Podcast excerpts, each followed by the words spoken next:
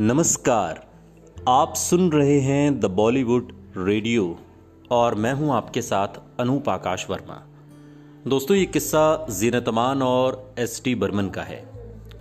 R D Burman ने Hindi cinema को अपने मधुर गीतों से संगीतमय किया। आज भी पंचमदा के गाने यूथ न सिर्फ़ सुनता है, बल्कि खुद में उन्हें उतारता भी है। आर डी बर्मन अपने आप में एक इंस्टीट्यूट हैं, लेकिन क्या आप जानते हैं कि एक बार आर डी बर्मन ने एक ऐसा गाना बनाया था जिसे सुनकर उनके पिता एस डी बर्मन बहुत नाराज़ हो गए थे। एस डी बर्मन पर लिखी गई किताब S D Burman, the world of music में इस किस्से का ज़िक्र है। एस डी बर्मन के संगीत को आगे ले जाने वाले बेटे आर डी बर्मन के साथ ऐसा कई बार हुआ जब उन्होंने कोई संगीत बनाया हो और उनके पिता को पसंद आया हो। दोनों के बीच में संगीत को लेकर कई बार मतभेद और असहमतियाँ हुआ करती थीं।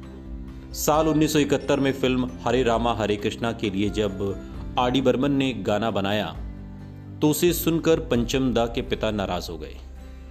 पंचम दा उस वक्त जीनतमान पर फिल्माया गया गाना दम मारो दम बना रहे थे।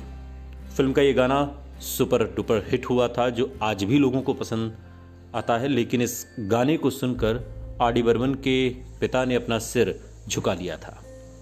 एस डी बर्मन पर लिखी गई किताब में इस किस्से का ज़िक्र है। जब एस डी बर्मन ने बेटे द्वारा बनाए गए गाने दम मारो दम की रिकॉर्डिंग सुनी तो गाना सुनकर पिता बहुत निराश हुए। उन्होंने बचपन से बेटे को संगीत सिखाया था, लेकिन बेटे ने ऐसा गाना बनाया कि उन्हें लगा कि जो उन्होंने बचपन से बेटे को शिक्षा दी, वो उसे भूल गया। उस दिन आर डी बर्मन ने अपने पिता का गाना सुनने, जब सुनाया अपने पिता को गाना? तो एस डी बर्मन साहब सिर झुकाते हुए स्टूडियो से बाहर जाते दिखे। इस फ़िल्म के गाने में एक लाइन देवानंद बोलते हुए नज़र आते हैं, राम का नाम बदनाम ना करो, और इसके पीछे का किस्सा एक बार आर डी बर्मन ने एक इंटरव्यू में शेयर किया था।